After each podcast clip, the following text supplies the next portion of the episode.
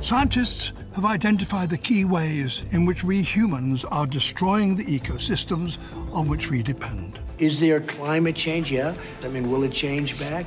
Probably. That's what I think. How dare you? The British Conservation Alliance was launched by students in the United Kingdom to advocate for market-based environmental reforms. You should be empowered to deal with those problems. Lebanon, Poland, Spain, the U S, the U K, Austria. It's, it's just really cool seeing all these people gather to talk about these ideas when we weren't doing this a year ago, and we're doing it now. We can begin to defend the Earth against the disaster of global warming. The Green Market Podcast. Hello, I'm Luke Warren, host of the Green Market Podcast, a show from the British Conservation Alliance in association with the Austrian Economics Center and Cedar Gold that focuses on market environmentalism, E S G and impact investing, and the application of the Austrian School of Economics in tackling climate change and achieving our environmental ambitions. Since the Paris summit of the European Economic Community in October nineteen seventy-two, environmentalism has been a priority of the European Union. Since the ensuing first Environmental Action Programme, the E U has steered the approach member states take with regards to environmental policies, whether that be through legislation, enforcement and funding. However, the policies adopted have often been overtly centralised and impeded innovation and private actors. Take, for example, the Common Fisheries Policy, which employs a quota system and has led to excess catch being cast away by fishermen and a significant depletion of fish stocks. Yet while significant challenges remain for the E U and its member states in achieving its environmental objectives, very real opportunities remain. The E U's Green New Deal does provide some pro-innovation market-orientated policies, such as the phasing out of subsidies for certain energy sources. This week's episode will focus on the challenges and opportunities the European Union and its member states face in achieving its environmental ambitions and the market-based policies that may help in doing so. Today, I'm joined by Adam Bartha, Kai Weiss, and Fredrik Erixon. Adam Bartha is the director of Epicenter, an independent network of nine leading think tanks from across Europe, which seeks to promote free society and free market ideals. Kai Weiss is the research and outreach coordinator of the Austrian Economics Center and a board member of the Friedrich A. von Hayek Institute.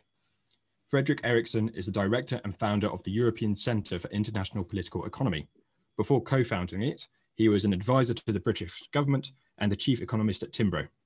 Thank you all very much for joining me here today. I'd like to start by discussing the current situation the E U and its member states finds itself in.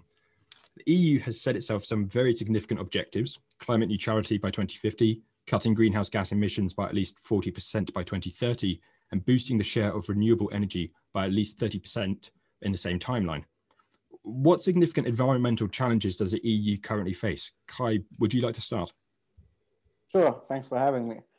Um, I would say that there are many different challenges um, that I could name, for instance, that um, there's obviously the issue of transitioning from fossil fuels to more environmentally friendly renew uh, energy sources um, and what the exact process should be. There are also many differences between member states. Uh, Germany, for instance, is obviously well known for completely rejecting nuclear energy.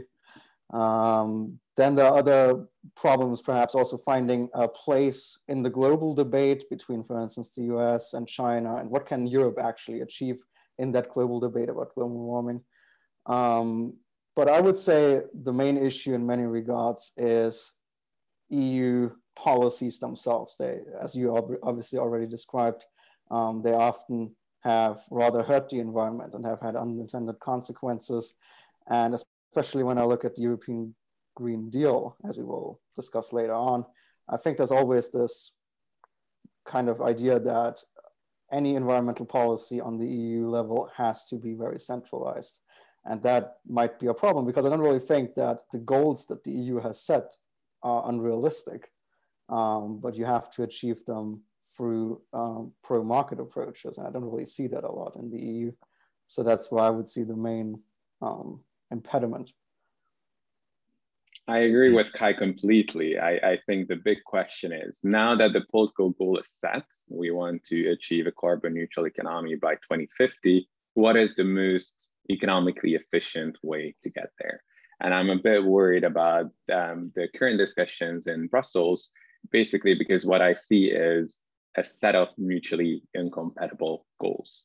Um, at the moment, uh, the European Union is subsidizing a lot of things that go against this carbon neutral economy in twenty fifty.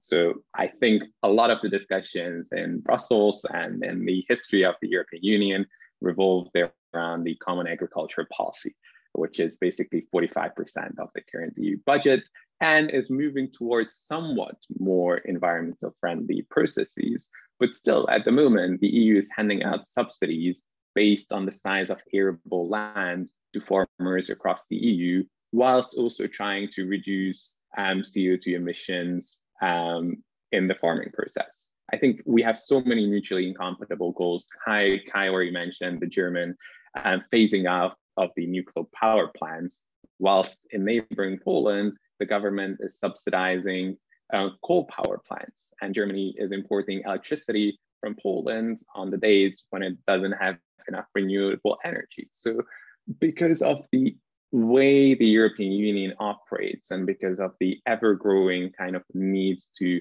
regulate all aspects um, of our economies, I think we set ourselves mutually incompatible goals um, as European Union citizens, and we really have to think about how to simplify the system, how to really focus on the main framework that the E U can set for national um, governments in order to help them to achieve this carbon neutrality by twenty fifty, but kind of the going down the rabbit hole of regulating and prescribing every aspect of how to achieve that, I don't think that's feasible, and I don't think that's going to work. And Fredrik, what are your thoughts? No, I, I, I'd agree with um, what both um, Kai and Adam have said. I mean, I think the E U has ended up in the type of problems that you tend to end up with if you take a very centralized approach to, you know, setting goals for what is going to be achieved thirty or forty years from now. Um, you begin to work with uh, uh, policy instruments that require sort of a, a lot of information, and then you need to coordinate across different type of policy areas. And of course, that's an impossibility in any form of governments. You end up with uh, the left hand doesn't know what the right hand is doing. On the one hand, you claim uh, that sort of there's a paramount goal of achieving uh, a net zero situation for twenty fifty. On the other hand, you want to promote uh, your agriculture, you want to promote your industry, Um, and you want to do it in a way where sort of green jobs basically means, you know, you want to generate more green jobs, and you think that more green jobs basically means high paying jobs, which it's, it's a contradiction in terms if you look at sort of what the broader interest is here, which is of course that, you know, most green jobs should be uh, ideally not cost very much at all, because that means it's going to be very easy to achieve uh, a good energy transition in the economy. So Um, sort of you, you, you, you get a policy where you simply cannot work with simple, transparent methodologies in order to achieve your goals. So you, you, you, you venture into many other type of policies. You, you begin to regulate what the car fleet is going to be, sort of be for each and every car manufacturer in Europe. Um, you go in trying to decide policy for how Um, building standards are going to be, and that those standards are going to apply both in sort of the freezing north as well as in in, in the Mediterranean south. And uh, it gets it gets just very complicated. Um, for instance, you've had this big debate right now on on investment and taxonomy for energy investments and climate investments, where um, it's basically politics, not science, which is defining how Um, these definitions occur, which means sort of that investments in nuclear energy right now isn't uh, isn't calculated as sort of a, a, a good climate-related investment or environment-related investment, while investment in natural gas is. Um, um, so this is the problem. Um, um, what I would add finally, I think it's what has happened in Brussels, as of course in many other countries, is that Uh, policymakers have been stung by this bee of Greta Thunberg and sort of the notion that uh, fighting climate change basically means that um, we are all going to be um, uh, societies which rely much less on market solutions to things, that that the climate change transition basically means that you're going to change human nature, that we're going to have less conflict, so we're going to have less competition, and you, they, they basically prefer to have a society where the state is much more dominant than it is right now. And unfortunately, that's, that's the underlying idea, which is fusing a lot of the climate change policies that come out from Brussels as well.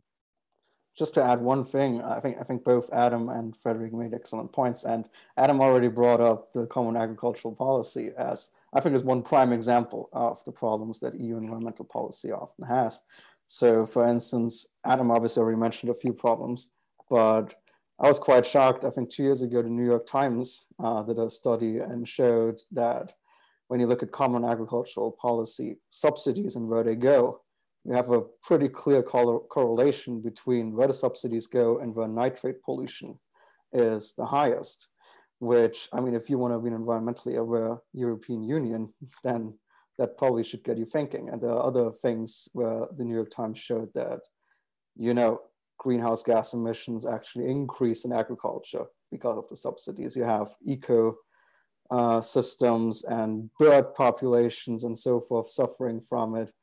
And so you have a lot of these policies that actually hurt the environment, and they continue to exist because of vested interests and politicians not being able to really get rid of them. But yeah, I just want to add that. Yeah, I would also want to add one point um, on Fredrik, when you said about politics, not science.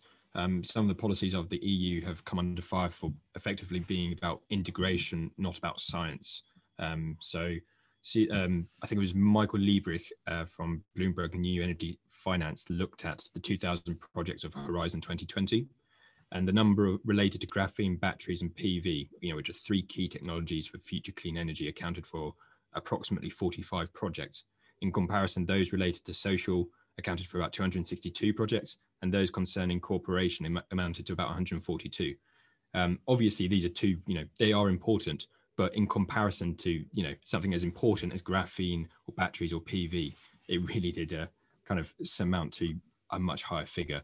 Um, so we have kind of talked a little bit about the impediments the E U faces with regards to achieving its um, environmental ambitions, but what about the kind of the bureaucratic nature of the E U's institutions and the reliance on the precautionary principle? How much of an effect do they have as well? Um, Adam, perhaps you would like to start. I think it's a massive effect. If you look at how a lot of the new technologies have been developing across the world, I'm talking about G M O farming, talking about new methods of creating uh, meat that essentially don't rely on animal stocks, um, ideas on vertical farming. A lot of them originate from researchers and companies initially based in Europe, but they got funding and they grew and they set up um, their consumer-facing business elsewhere. And I think a main cause of that is the uh, illiberal application of the precautionary principle. So basically the precautionary principle outlines how something that hasn't been proven to be safe is assumed not to be safe, right? And I think on their processes um, that are quite urgent, be it climate change, be it the COVID pandemic, and this over-application and overuse of the precautionary principle leads to suboptimal outcomes, to say the least. Um, and how to reform that, I think it's a very, very difficult question, because it's not just a matter for the European Union's institutions. This is widely applicable to national governments across Europe. Um, this is the attitude for more, most continental European governments. So it's not, not an accident, but it's by design that this has been the nature of most E U discussions as well. Um, my colleague recently did publish a very interesting article on the liberal application of the precautionary principle. So you don't need to necessarily get rid of the principle, but you need to apply it and properly measure what are the costs if something gets implemented five years uh, instead of today when it comes to methods how to reduce C O two emissions, for example. So there are more ways, you know, we don't have to be contrarians as free market supporters of um, you know, environmental policies. We don't have to be contrarians and get rid of everything that's happening um, within E U institutions and their ideologies, I think we can prove that there are more liberal and more pro-market friendly aspects of applying already existing principles. Um, but it's going to be a pretty difficult battle because it's ingrained in most continental European countries' mindset. And Fredrik, what are your thoughts? No, I agree. I mean, if you take the precautionary principle itself, I mean, I think there are two problems here. Uh, the first problem is sort of the broad soft law that has developed over the last twenty years, uh, which is now becoming pretty insidious uh, and means that you have sort of export of legal concepts across the world uh, on precautionary principle um, um, that leads sort of to major problems, not just in Europe, but in other parts of the world as well. Uh, for instance, when they want to export from, from that part of the world into Europe. Um, so that is a problem. Um, another problem is that um, um, no one can, sort of, there is no established um, bureaucratic formula for how you actually decide um, Um, when the precautionary principle means that you're going to approve something or when you are going to reject something. Uh, I mean, if you look, for instance, at the example that Adam took up, which is on, on, on the G M Os, uh, uh, especially the potato case that was up in Europe uh, um, ten years ago. I mean, that, that product, I mean, that potato uh, was approved, uh, but the European Commission still couldn't make the decision to provide the uh, market approval for it because there were uh, lots of different governments that, you know, were still campaigning against the use of, of that uh, G M potato. So we basically ended up with a non-decision um, uh, leading to companies to withdraw the applications to market these products on the European market, and the B A S F moving its entire um, Uh, G M O facility out of Europe to another part of the world because of the in-hospital climate for uh, for these type of innovations in Europe. So I think we I think there is sort of a a, a problem here, which isn't about the definition or the concept of the precautionary principle itself. It's about how it's being used in the political process and the fact that there is no common understanding for You know, you know, when it's going to lead to something being approved or something being rejected. We had the same thing coming up over herbicides um, a few years ago um, when uh, agencies in Europe, um, that is uh, uh, chemical authorities, food safety authorities in Europe as well in other parts of the world, was um, uh, basically uh, given uh, uh, a clear bill of health to Uh, to, to these pesticides in questions, uh, basically uh, using Roundup. Uh, but still the political process were leading to a different decision because they used precautionary principle uh, in a non-scientific way for political, for political decisions. So I think there is a problem there. On the whole, I'd say this problem is, is equally big in other parts of the world. If you look, for instance, at the use of precautionary principle in American uh, environmental politics right now, I think that's that's sort of pretty, pretty dark nightmare scenarios that we're looking at. Uh, I think one of the things uh, that is broadly uh, good in E U policy is the fact that they are uh, using the emission trading scheme as the basis for it, and that there is in this system an idea of basically pricing Um, carbon uh, in a way that's going to lead to uh, more market-based uh, adjustments in the future. And I think that's pretty different from what we see in sort of in other countries. I would have I would have liked to see much more of, of uh, sort of a carbon price approach to regulating um, uh, the, the use of carbon that we have seen, but but still it is a fairly robust system. It could have been designed in different ways to Uh, uh, to generate sort of slightly different outcomes than we've seen. I mean, a carbon tax could have been better than than a cap and trade system, uh, but still, it's it's it's a pretty good system which leads to uh, more transparency, more transparency than to opaqueness. And I would like to see E U focusing a lot more um, of its of its sort of broad climate change policies on the E T S and much less on sort of these sectoral non-market type of regulations that we have.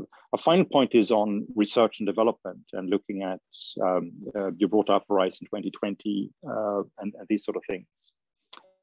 So I think you, I think sort of most people would agree sort of that one of the best strategies for investing in, in climate neutrality would be to increase uh, R and D funding and perhaps use some of that R and D funding to basically, you know, make bets on crazy ideas that may generate uh, very interesting results in the future.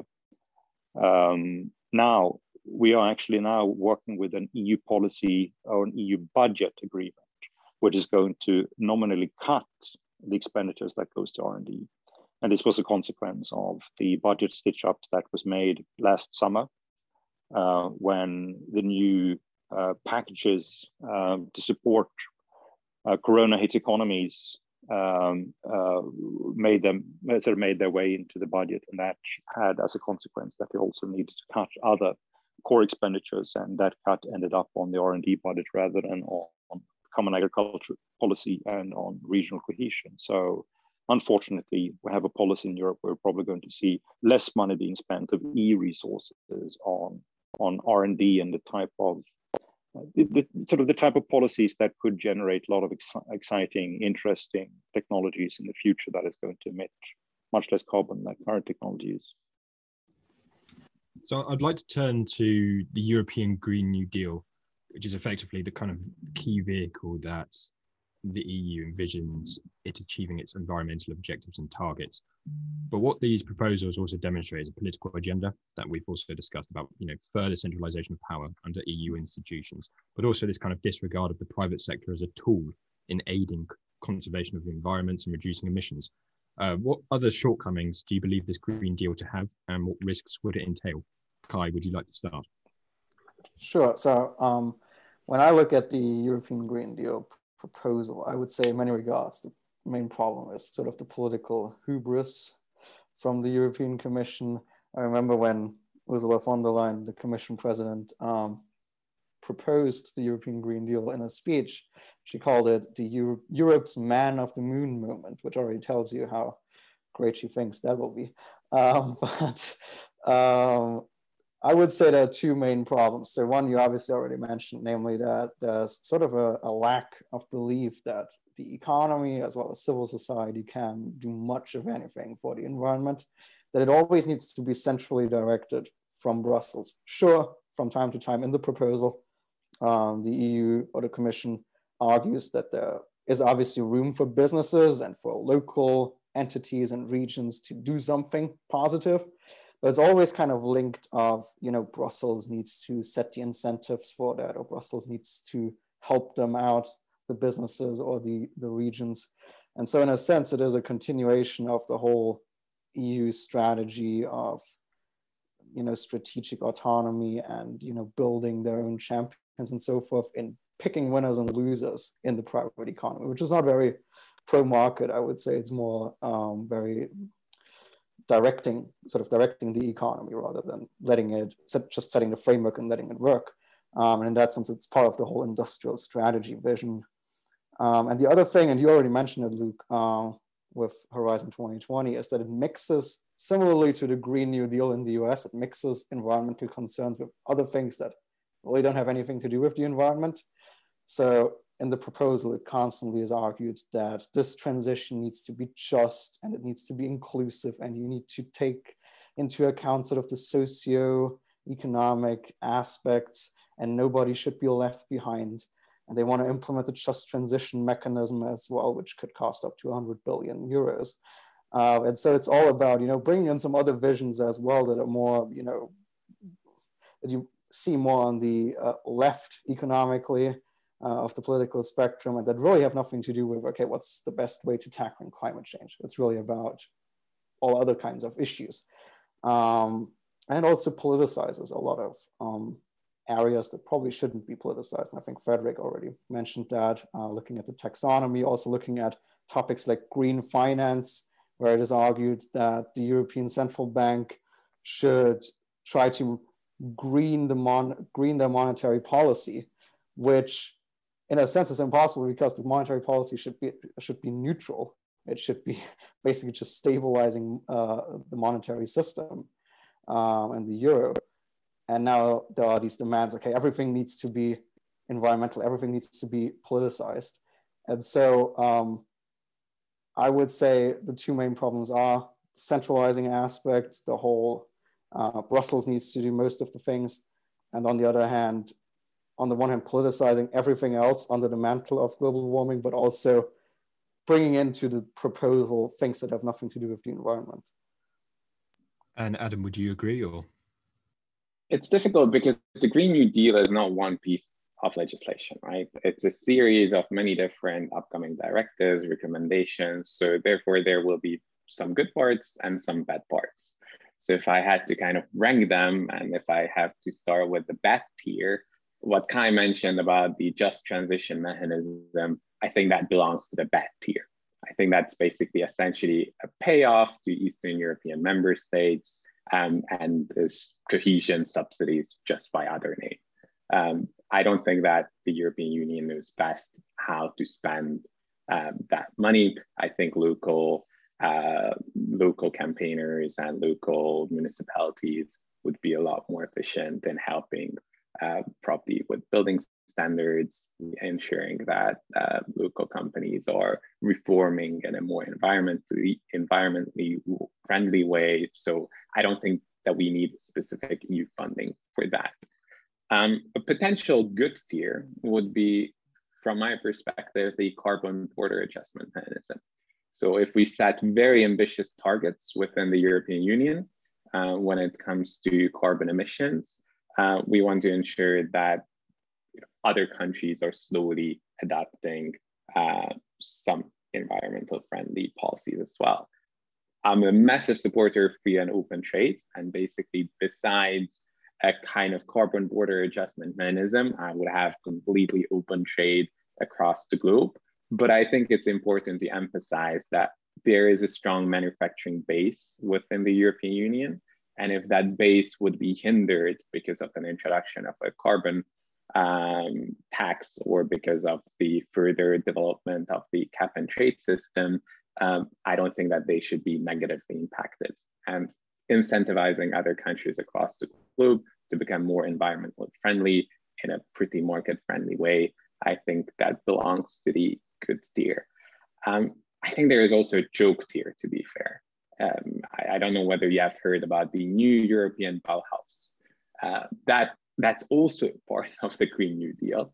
Um, basically, that's that's the part that Fredrik already touched upon, building standards across the European Union, but also mixed with some aesthetics and kind of a, a, an idea about how we can return to the good old days when nice stuff was built across Europe, put into a kind of green environmentalist image that's basically help helps to reduce Um, inefficient energy consumption across households, which kind of makes sense if you think about it, that it should be a policy goal to have households um, emit less C O two, but it's not something that can or should be done in a centrally planned way by E U institutions. So it's a mixed picture. There's some good parts, there are some bad parts. I hope that the good parts are going to be implemented in a reasonably pro-market and um, environmental friendly way. And I hope that they're not going to be captured by special interests and chewed up until everyone is happy about them, because that usually happens with, uh, with some, some of the better ideas as well. Um, so, so far it's a mixed picture, but I think that's why free marketeers need to be there during the discussions, need to accept the political goal of carbon neutrality in the long term, and then contribute to the debate about what are the most efficient ways to achieve it. So Adam, you did talk about the kind of benefits and the good side of the Green New Deal and some of its directives, and obviously the phasing out subsidies of energy sources is one welcome step towards creating a fairer, competitive energy market. Um, Fredrik, what other kind of benefits or good parts are there to this Green New Deal and its directives? I mean, I think, I think I'd, I'd say sort of the major part of it is that we're going to increase the costs of carbon emission.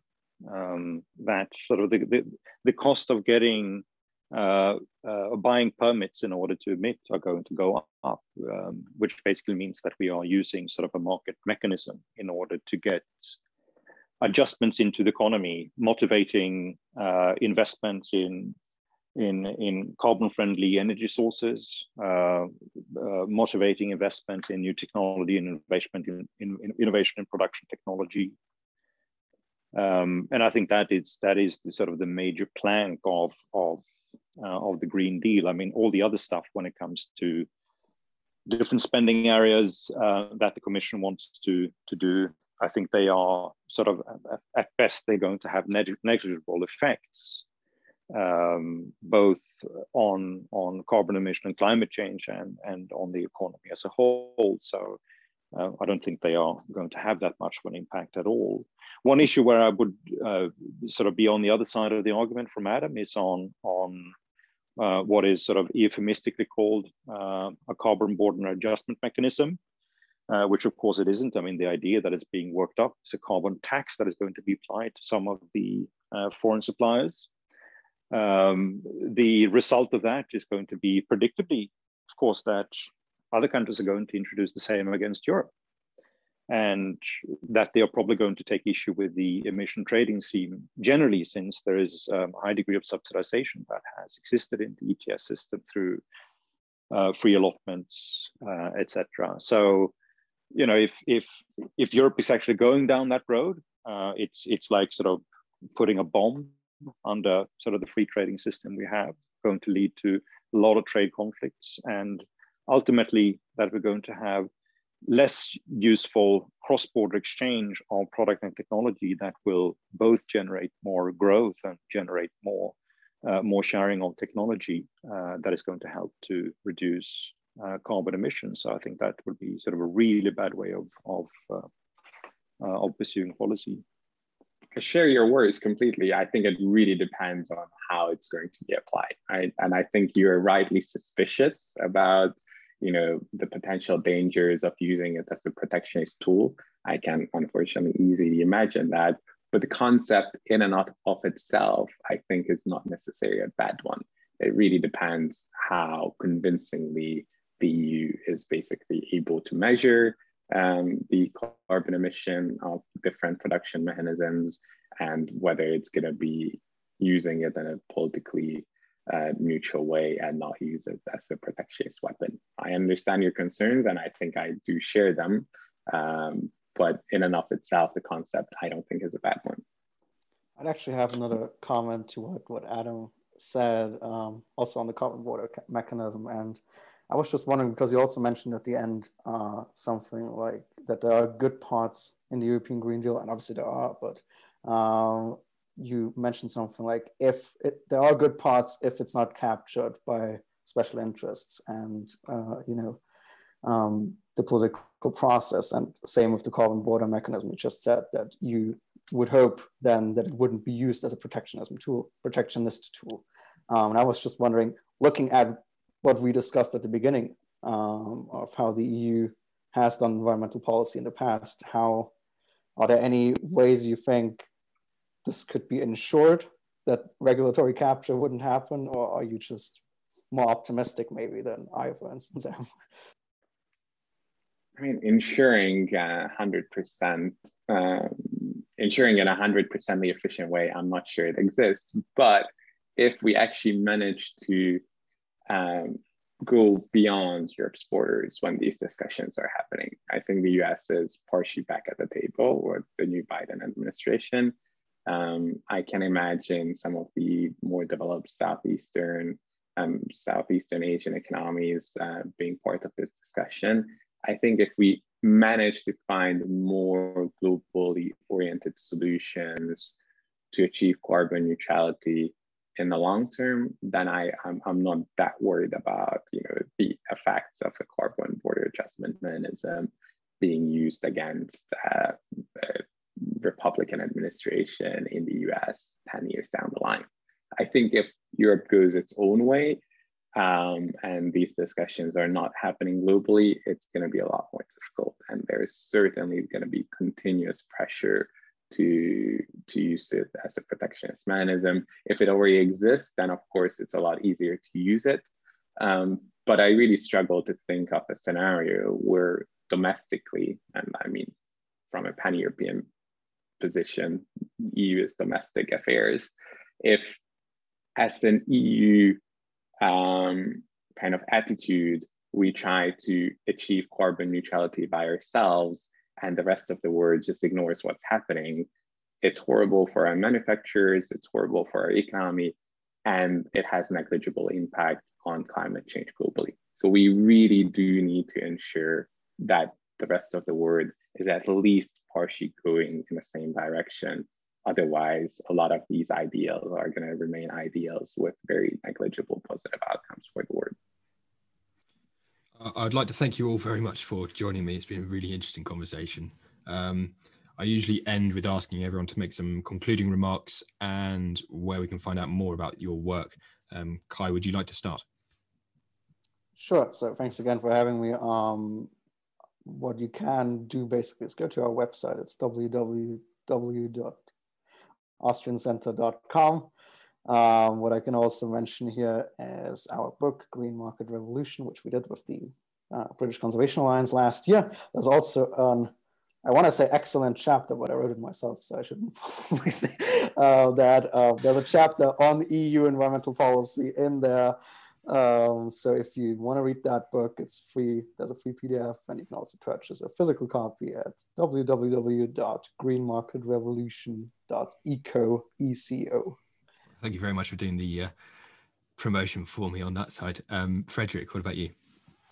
I'd say the same thing, which is if you want to connect with uh, my work and the work of my colleagues on, on these issues, everything is going to be available on our website, e c i p e dot org.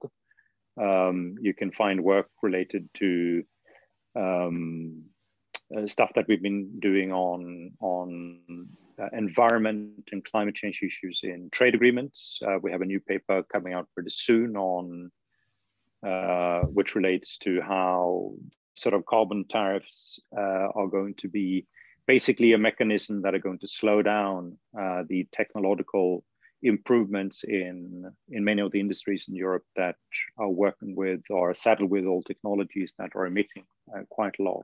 Um, um, so that's, that's the best way to keep in touch with the stuff that we're doing. Thank you. And Adam? Well, we are very much a member think tank-driven organization. So depending on where you are in Europe, you can read us in Spain, France, Greece, Poland, and, and in nine European languages. Um, but if you're specifically interested in the pan-European E U-related debate, then epicenter network dot e u is your place to go. Um, we have loads of upcoming publications on free market environmentalism. A lot of our member think tanks are active on this front, so there will be, I'm sure, very many future discussions. And if you'd like to learn more about the British Conservation Alliance's work, um, thank you already, Kai, for uh, doing the promo on that side. But uh, if you'd like to learn more about us, please follow us online at uh, w w w dot b c a dot eco or on the Twitter handle at b c a underscore eco. Thank you all very much once again for joining me. Thank you. Thank you. Thank you. Thank you for listening to this episode of The Green Market. Subscribe to our channels wherever you're listening to us to make sure you see every time we post a new episode.